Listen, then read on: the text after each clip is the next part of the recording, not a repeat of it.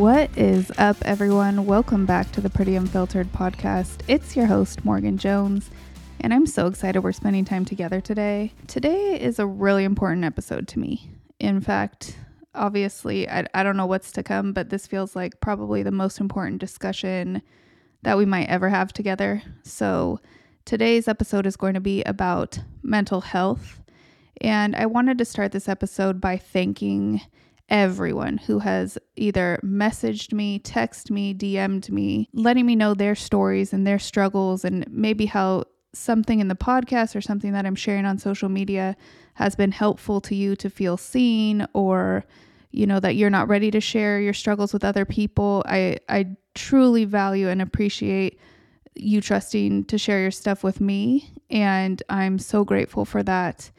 And in today's episode, I obviously kind of want to address that it's going to be a little bit of a heavier episode. And I'm not sure if this needs like a content warning or a trigger warning of some sort, but we will be talking about some pretty heavy topics, some pretty serious topics in regard to mental health. So if that is not where you're at right now and you don't want to be in that mindset, then I am all for setting boundaries and I will catch you in the next episode. And I also want to say that I am not a medical professional, so anything that I am sharing obviously is not professional medical advice.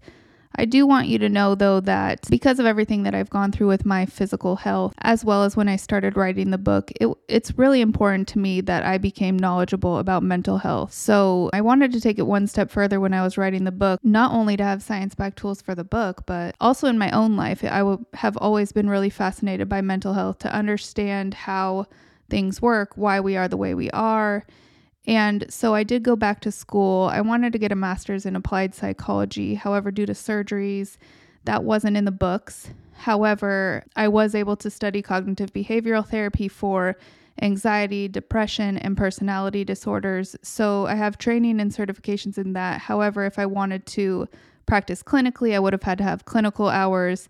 And I had no desire to become a therapist. I just basically wanted the knowledge of these science backed tools and the understanding of why we are the way we are and what we can do to help ourselves, especially when it came to anxiety or depression.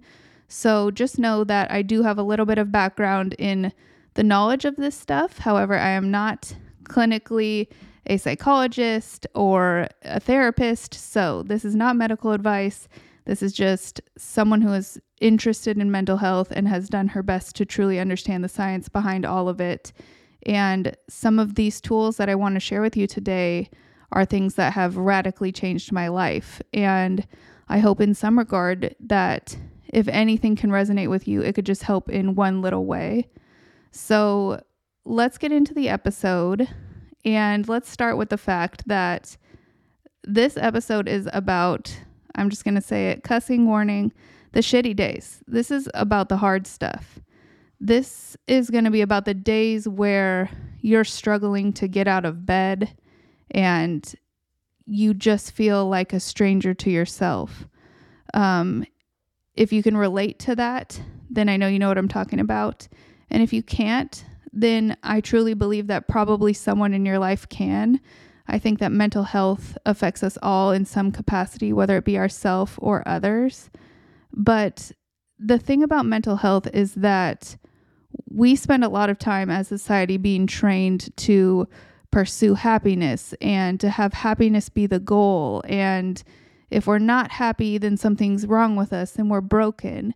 But no one really talks about the part where loss and hardship and grief are also a part of the journey. So we're so focused on this pursuit of happiness that I believe that we aren't equipped for how to handle grief and loss or depression or anxiety. And I think that that's where things become difficult. I think that one of the most important lessons that I ever learned was that while we're on the pursuit of happiness, that grief and sadness and loss and hardship and mental health issues can ultimately be on the same path uh, in that same journey. It's not one or the other, it's not happiness or hardship. they're all a part of the same pursuit. They're all a part of the same evolution. It's all a part of becoming or unbecoming who we are from our past, who we want to be in our present, in the future. It's just once we can understand that it's not, you're either happy or you're depressed, you're either anxious or you're calm. Like there is a, they coexist. You know, the the happy, the smiles, the laughter, the joy coexists with the sadness, the pain, the tears, the frustration. And the sooner we can understand that and the sooner we could start to destigmatize the fact when people are low and people are suffering. And the more we can normalize this and have conversations when people are not happy and everything's going well, then I think the more normal it will become and we won't have to feel so much shame about sharing when things get hard in our lives because the reality is is that positivity and humor and happiness are all a part of who I am. In fact, it's probably the most important parts of who I am. However, so are sadness, grief, pain, and loss. And so I could have done a deep dive in this episode about what I've been through. And, you know, I, I went back and forth of whether or not I wanted to kind of get into all the details of what I've experienced that has brought me to my knees or taken me to the darkest places. And I don't really think that that's the most effective use of our time together. I think that ultimately, in a nutshell, I have lost people that I loved dearly to cancer from a young age. I have lost people I love dearly to suicide. I have watched people that are the happiest people on this earth be the people that are addicted to substances and the, the people that are making people smile are the ones that are suffering the most. And you know when you can't control your health in the way that I'm unable to I have lived with the fear and the depression and the anxiety that comes with feeling like a number in a healthcare system where you don't really seem to matter to anyone. So I could go on. However, I don't think that that, like I said, is the most effective way to spend our time together. I think that you either understand or you don't. You've either suffered to the darkest parts of your soul or you haven't. And, you know, if you haven't, that's wonderful. However, this episode is, I think, more so geared towards the people who have been to a place where you have felt like a stranger to yourself in your life, where you have felt like you are drowning, where your mental health has suffered so much, whether it be a chemical imbalance or an environmental cause or a, a, a cause and effect, which meaning that it has happened by a situation specifically, um, whether that be traumatic or not. Ultimately, this conversation, I feel like I just want to have so that someone else can feel less alone, like we keep talking about in these episodes. So it's not the details of my own obstacles or my hardships, but rather the version of me that those have led to, what those experiences represent to me now. So, what those dark times and many like it that have taught me over my lifetime, that's what I want to talk about today and the lessons that have pulled me out of some of those darkest places, the mental shifts, the rewiring of the negative coping skills or, I don't know, counterproductive habits that I believe have truly saved my life. So while I could do an hour long episode on this, I did do a poll on my Instagram between whether or not you guys liked 30 minutes to an hour ish, and I kind of got half and half. So I don't want this episode to drag on. So I think today I'll focus on like three main lessons. And I kind of had five, but I'll, as I'm going through this, I'll probably try to narrow it down to the three that I think are most important just so that I can use the, our time most effectively today.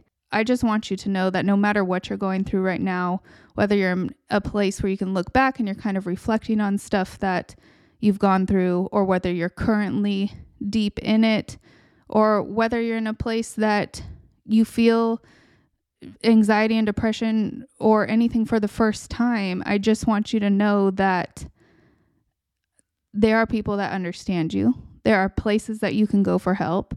I will be putting resources in, I'll put them in the description box or whatever it's called of the podcast, the notes section. And maybe I'll even add it to the end of the episode. But there are places you can go. Do not give up. Do not feel alone. And uh, let's get into the three tips that I think are most helpful to me. And I hope that some of these help you as well.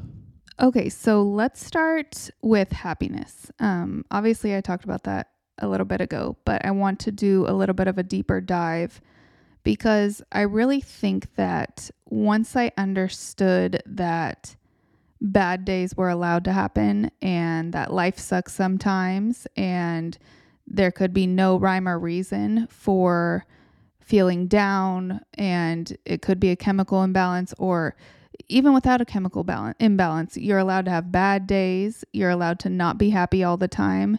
I think that once i understood that happiness wasn't a permanent state of being and that it didn't have to be I think that changed my life because I was always raised to be grateful and kind and joyful. But I think what happened is when I started to feel feelings that were outside of that, it led to kind of feelings of like guilt or shame. Like I was feeling things that I shouldn't be feeling, even though in hindsight, they were completely valid. And the feelings of any feelings that I had were completely valid.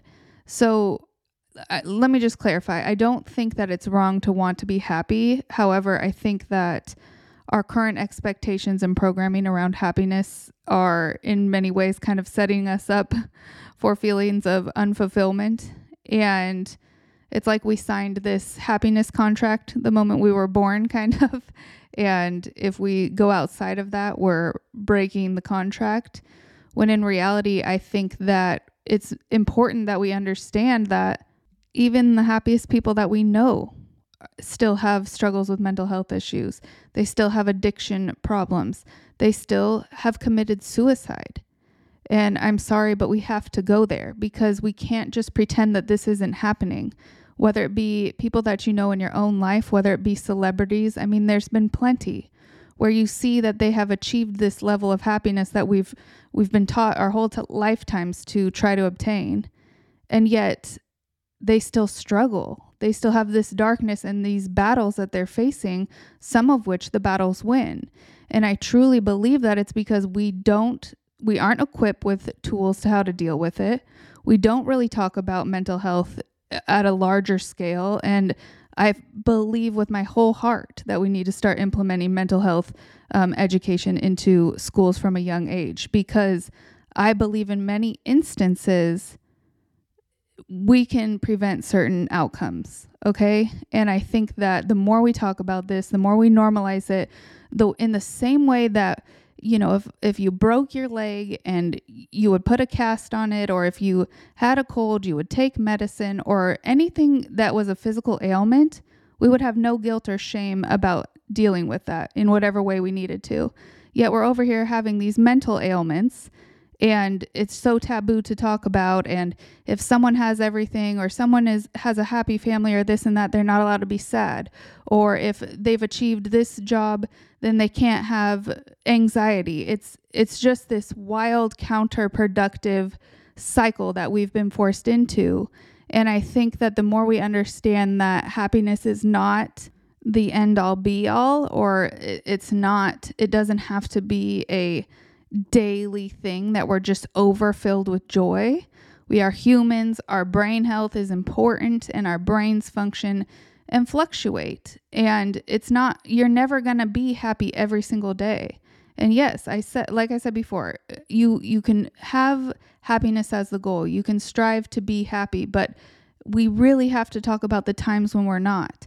And it's like we believe that when you achieve happiness, it's it's like this pinnacle of success or when you're happy, that's what leads to confidence and higher self esteem. But from my own experience, I actually believe it's our mental health and our our self esteem is largely shaped by how we handle the hardships.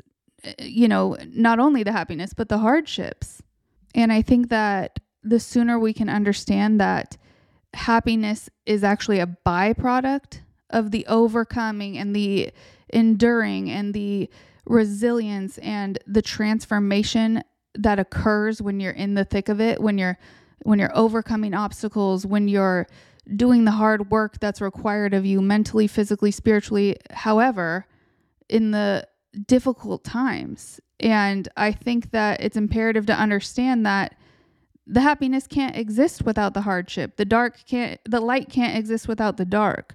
So, you know, I don't know if our happiness contract has some like terms and agreements where they're just really small, like the medication commercials where there's a bunch of perks for the medicine, but then they just rattle off a bunch on the bottom. It's like that's the part. The the part of the happiness that's not talked about is the part that's being rattled off quickly at that commercial, which is that I believe that it takes far more work to overcome the hardships than it does to prepare for the happiness. I believe that that is the most important internal work is to how you handle the hardships and how you overcome the obstacles because you can do all the things that society says is going to lead to happiness. You can have the wealth, you can have the materialistic things, you can have the family, you can have the love. But if you have ever dealt with mental health issues, if you've ever dealt with depression, anxiety, or suicidal ideations, you know that that's not enough because sometimes they don't even involve each other. So, yes, you could ha- have the best family, you could have the best support system, but sometimes your brain is tricking you into believing other things or your chemicals in your brain are lacking and you need to have a boost, whether that be from medication, whether you need to go to therapy, whether you need to talk things out, whether you need to try cognitive behavioral therapy and make behavioral changes. There's just always work that needs to be done. And to me, that's what we should be discussing. And that's what we should be teaching in schools because that's ultimately the foundation of how you can have more better days than hard days. So I think that you know, this was just a long winded way of saying that the first tip is to just know that life sucks sometimes, and that's okay. Happiness isn't the end all be all. It's okay to have bad days, and it's not only okay, but everybody's going to have them. So even the celebrities that you look up to, even the, the people that you admire most and you want to live the exact same life that they're living, they feel hard days too. And so I think the sooner we accept that, the sooner we can kind of normalize that the hard days are just what they are. And then our goal should just be to have more good days than bad days, but not stay in the hard days if we can get out of them. And I think that that kind of brings me into, you know, concept or tip 1.5, let's say. I don't think it's a, a separate tip in its entirety. I think that it has to piggyback off of the concept that if we have this happiness contract, I believe we also have a hardship contract. I believe that we have expectations of what happiness is supposed to look like. And I believe that in the same token, we are taught and programmed into thinking what hardship is supposed to look like, as if there's one way that, you know, hardship, grief, loss, mental health issues should look. And I think it's really important to understand that this is where we really have to focus on our own selves, our own programming. And that's the whole theme of the book that I wrote. Like, we have to be in charge of our own programming because if we've been taught what happiness is supposed to look like and we've been taught what hardships are supposed to look like, but that's not what's accurate, and then it's constantly changing, it's quite literally setting us up for failure. And, you know, we're taught since childhood that happiness shows up in laughter and smiles and jokes and positivity. But that's the interesting part about this. That's that's the irony because people living in the midst of hardship right now are still showing up with laughter and smiles and jokes and positivity. I mean, I'm walking proof of that.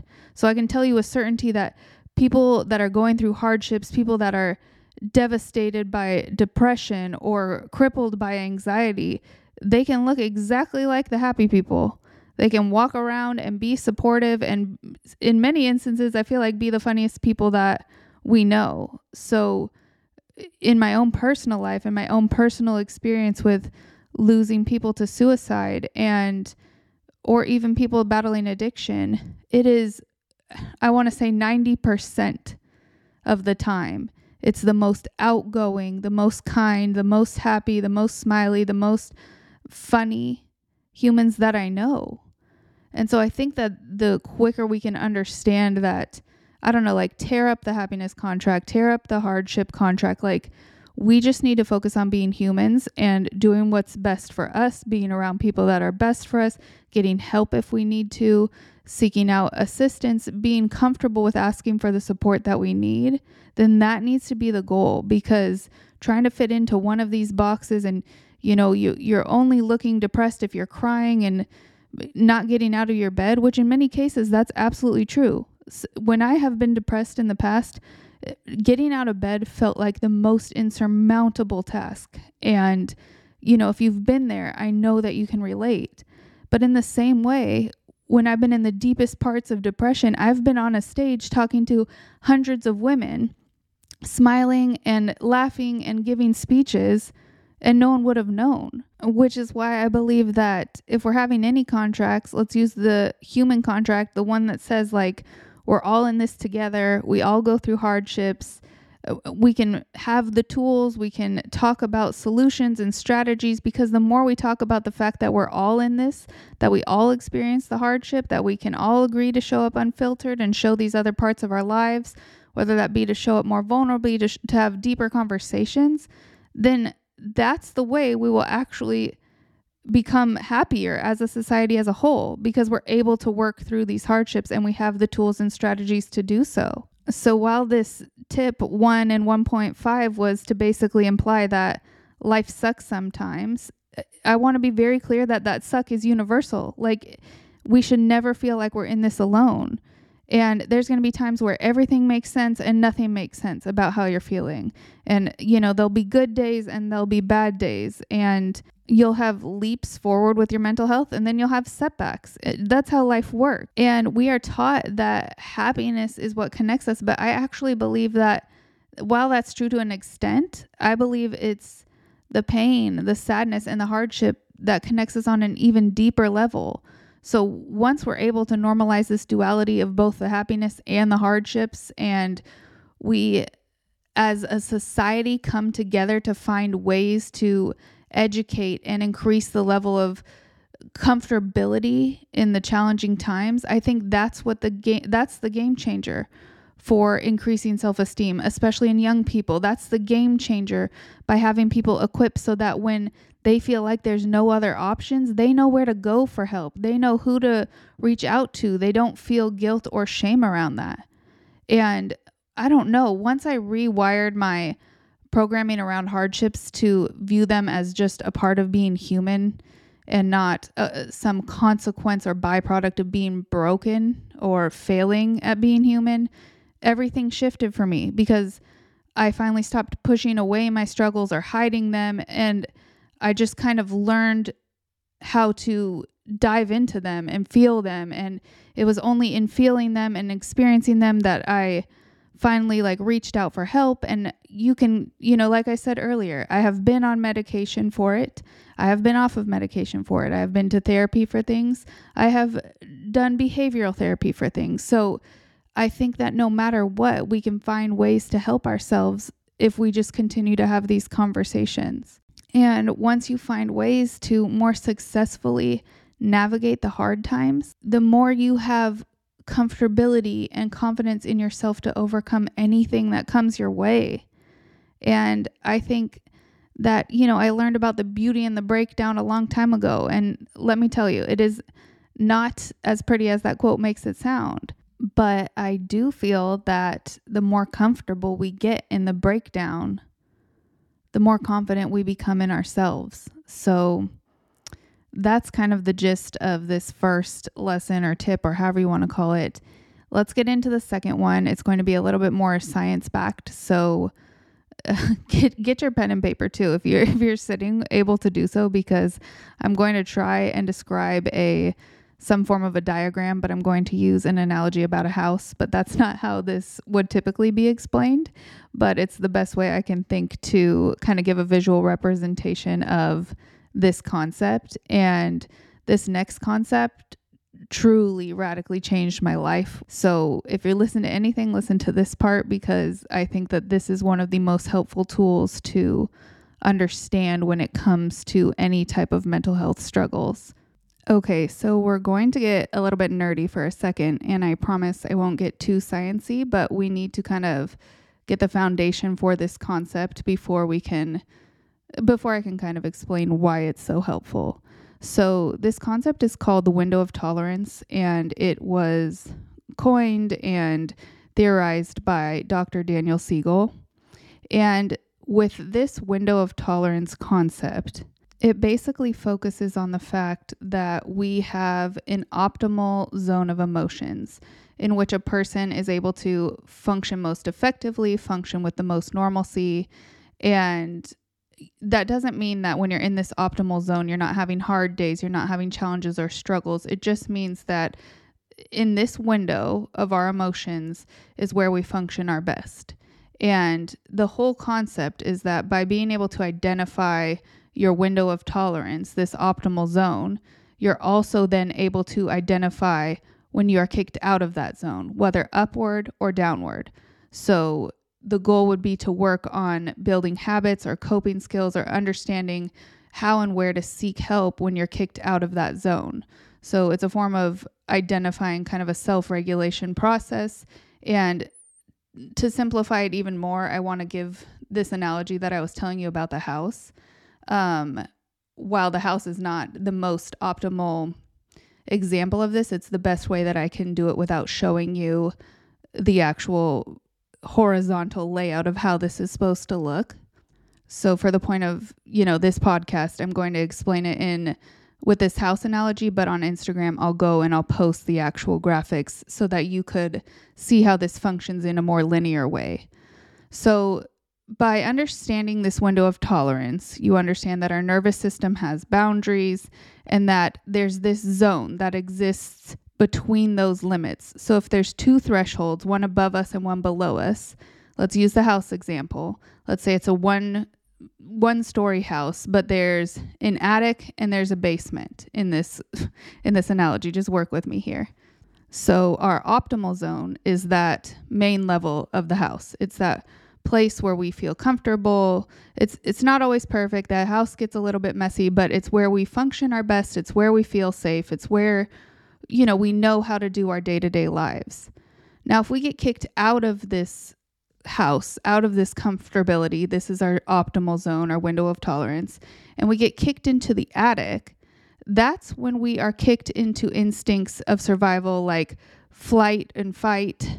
That's where we're overthinking. We have anxiety, panic attacks. That's workahol- workaholics. That's perfectionists. That's where we are pushed out of this optimal zone and then we were are focused into a hyperarousal state. Now, I want to be clear, it's like you're in this addict, it's stressful, it's overwhelming, and then the polar opposite of that is that when we kick get kicked down into the basement. So that's when you are kicked into hypoarousal states. So freeze and fawn. So, depression, dissociation, that's when you have difficulty making decisions. That might be when you feel disconnected or isolated. So, I hope I'm making it clear that the main house, the floor, is where you feel comfortable. And then when you get kicked out of the house and you go up into the attic, that's where stress, overwhelm, anxiety can come. And then if you get kicked below into this dark and gloomy basement, that's where depression, dissociation, and everything can come. Now, in an ideal world, we would have the habits and tools and strategies and healthy coping skills that we could utilize to keep us inside the main floor of the house. But that's what I was saying in the previous concept was that we're not really taught those things. And I think what's the most important idea overall of the window of tolerance is to understand that even if you're kicked out, whether that be into the attic of the more flight or fight, or if you're kicked down into the basement, which is the freeze and fawn response, I think that there's something really beautiful about understanding that the main level is right there.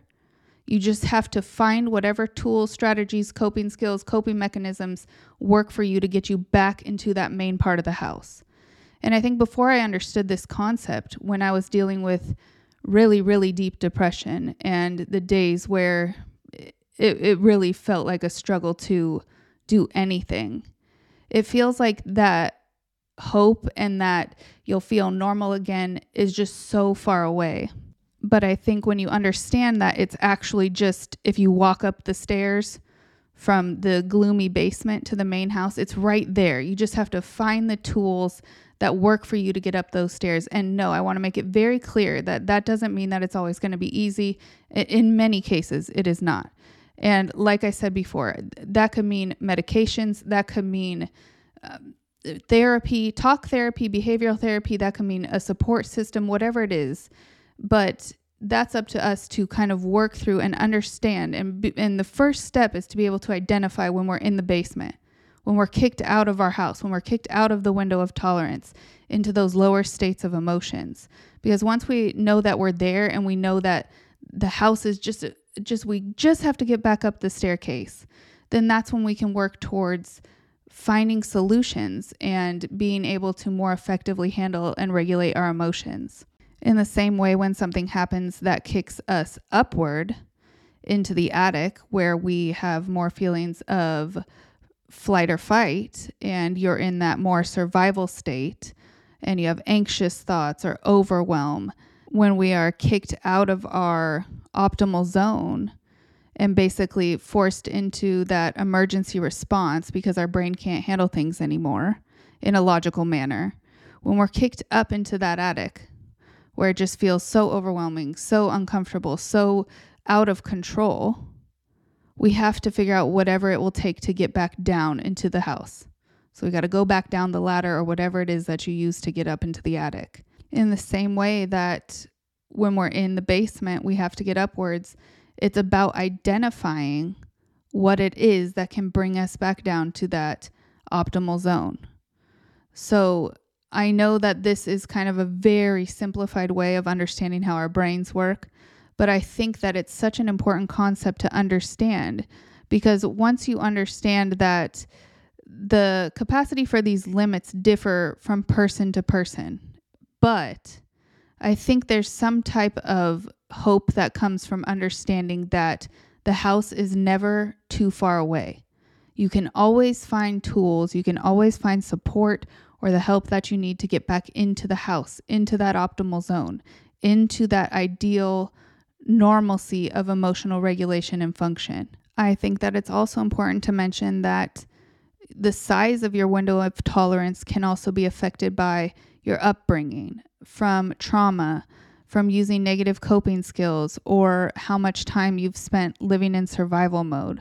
So it's important to understand that we can actually shrink and expand that zone. When I say we shrink the optimal zone, examples would be an emotional trigger happens and we're knocked out of the optimal zone, whether that be upwards or down, up into the attic, down into the basement, and then we lean on negative coping mechanisms um, to regulate or cope or anything like that. We're actually shrinking that optimal zone because we're leaning on things that aren't actually regulating our emotions. They are just temporary solutions because all that's doing is numbing us temporarily. And then once the intended reward or the sensation of the coping mechanism wears off, whatever it is that we choose to do, then we actually not only don't regulate back into the house, but most often, based on how things are chemically wired, we get knocked into the complete opposite emotional state or land right back exactly where we started after those that high wears off of whatever it is that we're using to cope. This is why that most of the time you can feel great while your body's receiving the dopamine response of the substance or action or whatever it is that you're choosing to utilize to try to regulate you. But after that passes, when you plummet, you go into a depressive state or you become even more frustrated or angry with yourself than you were before.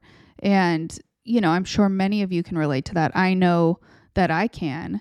So whether you're using alcohol, drugs, or I mean, even Netflix marathons to dissociate from reality, or even posting on social media to get that instant gratification, instant validation, just to kind of avoid feeling the emotions.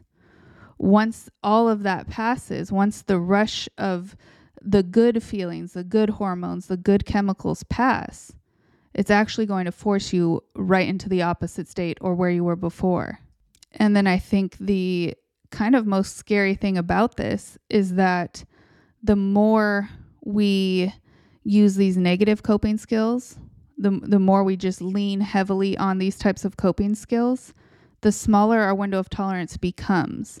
And not only does it become small, but then eventually, instead of being able to regulate back into our optimal zone, we actually start passing that optimal zone altogether.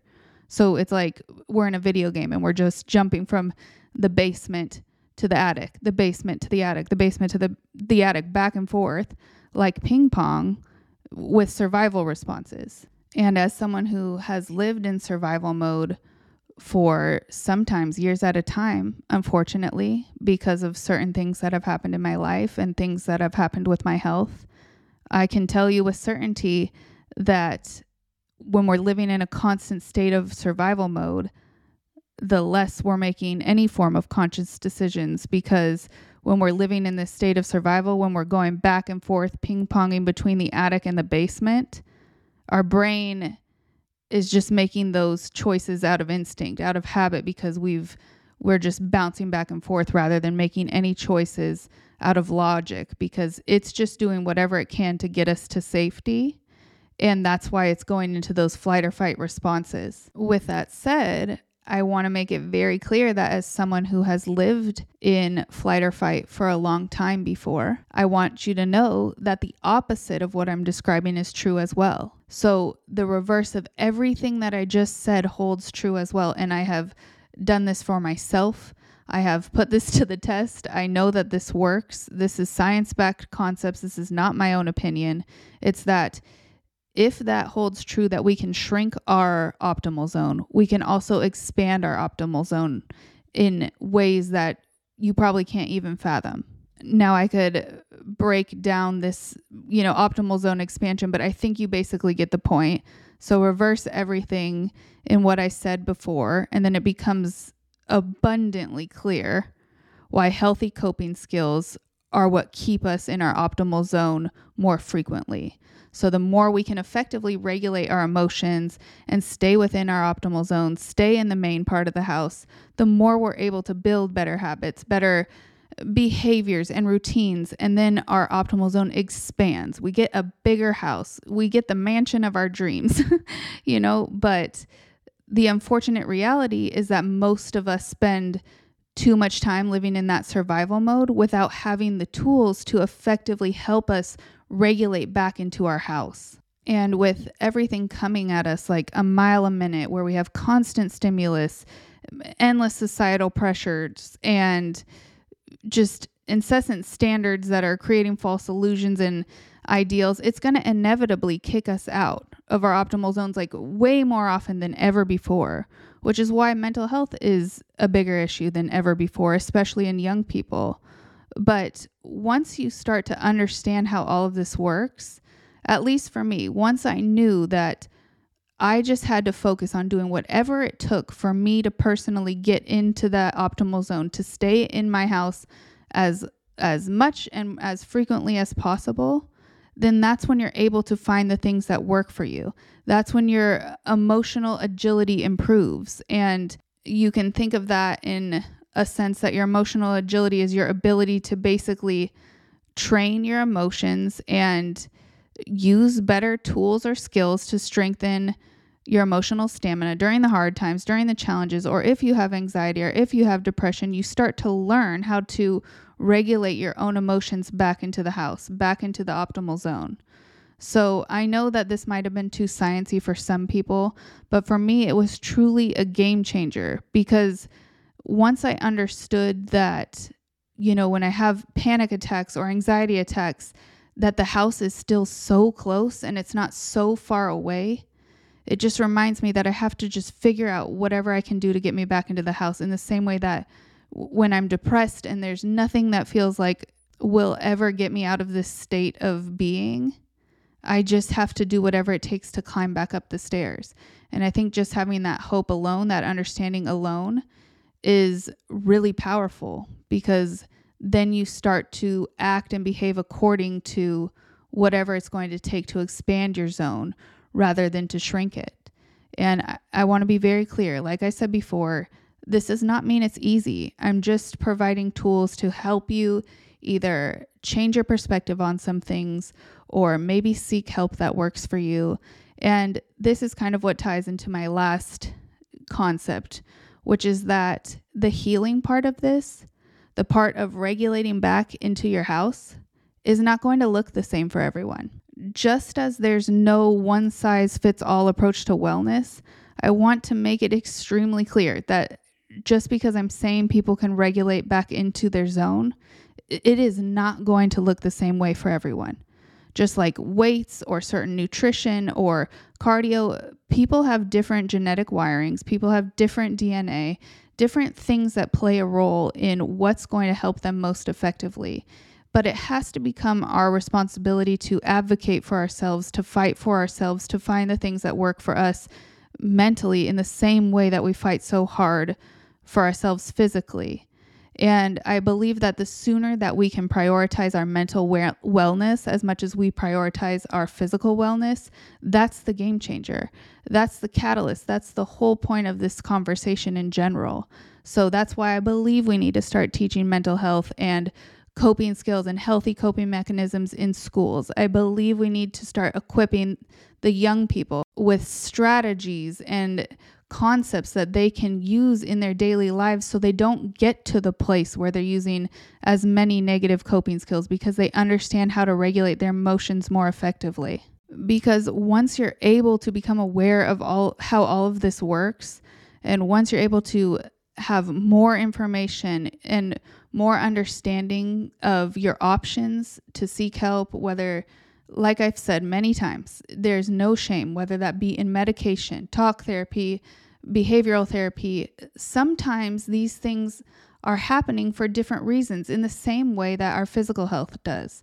So sometimes people gain or lose weight for certain reasons due to their health. Sometimes it has to do with the fact that whatever it is that they're eating, sometimes it has to do with the fact that maybe their mobility differs. That's the same thing when it comes to mental health. So the cause and effect is always going to be different, which means that the solution is going to be different.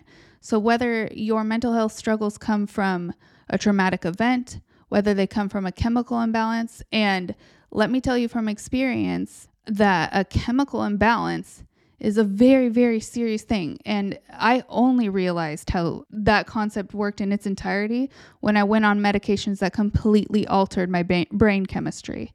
I only realized it once I came off of it because I have been on certain medications. It's the steroids that I mentioned in the previous episode that have made me feel like a shell of the person I was.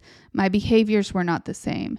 It, it genuinely went in and changed the way my brain was functioning. And that's not only caused by medications, that's caused by food we eat, that's caused by things we consume. Yes, even social media. So, whatever we're consuming, all these things from what we eat to what we listen to to what we watch and see to what we even put out in the world and how we're getting a response back to that. They all play a role in our mental health. And so, whether your mental health struggles are coming from a chemical imbalance, whether they're coming from a traumatic event, whether they're coming from an emotional issue from your childhood or something to do with your surroundings, there is always a way for you to find help. You are not alone in any of this.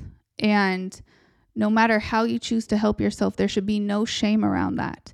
And we need to be better about creating an environment where people feel comfortable asking for help. And like I said, I will put resources in the show notes of, you know, if you need to text somebody, if you need to call somebody, I will put those in the show notes so that if you ever need them, they're right there. But at the end of the day, I think what's most important to understand is that you're not in this alone. Developing healthy coping skills is an individual and personal process based on your current situation and how you're uniquely wired, which is why I can't tell you what's going to specifically work for you. So, this is the part of the lesson where now you have to take action.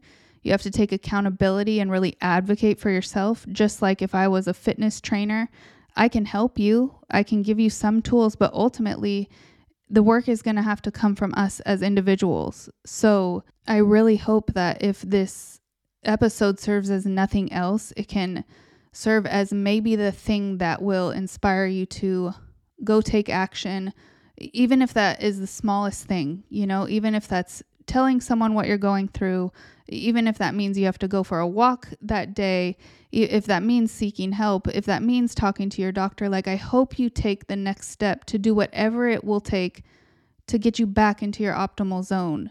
Because I know what it's like to be in a place where happiness and joy and normalcy feel so far away.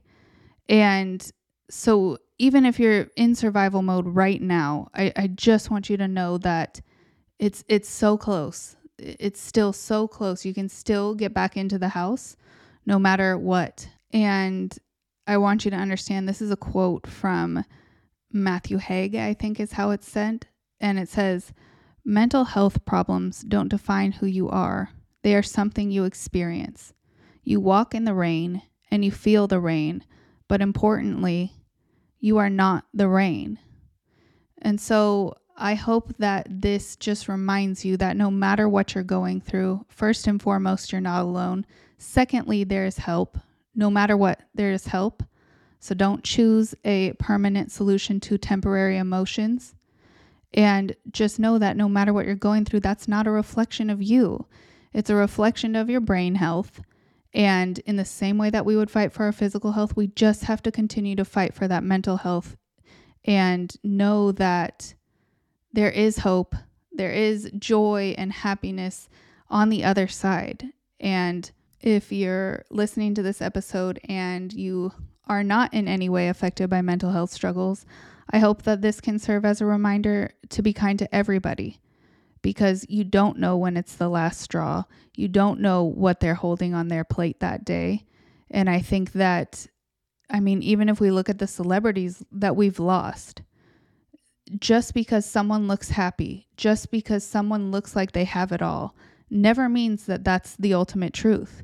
In fact, it rarely means anything at all. It just means that that's what they've chosen to show people. And when we lose people to mental health struggles, and I'm not going to apologize for getting deep right now because I think that this is the problem because we live in a society where we you know, live with these constant stimulus, constant judgments, constant seeking validations. We're tearing people apart. And then the same people that are doing all that are the ones that feel badly if someone has taken their life or they wonder why. And we just can't do that. We can't live in both worlds where you can be a part of the problem and then kind of wonder why things happen the way they did. So you, you don't lose people to mental health suddenly you you lose them slowly. It's an evolution. It's a process. It's when the conflict when the sadness when the challenges and anxiety and depression become too much. So we need to be better about being kind to everyone because as we're watching the suicides rates increase we need to be talking about the solutions to that. As i said at the beginning of this episode mental health affects us all. And so you know, I wanted to do this episode for mental health awareness, whether you're in the actual challenges and the struggles or whether you have someone going through it yourself. I hope that something today can help start a conversation to move forward in a better direction. Um, I'm sorry that this is a little heavy at the end of this episode, but it is important and it is the foundation and belief of my work because I think that this is how we are going to save lives. So, I love you. I hope that no matter what you're going through, you keep going. And until next time, be kind to yourself and others. Love you. Bye.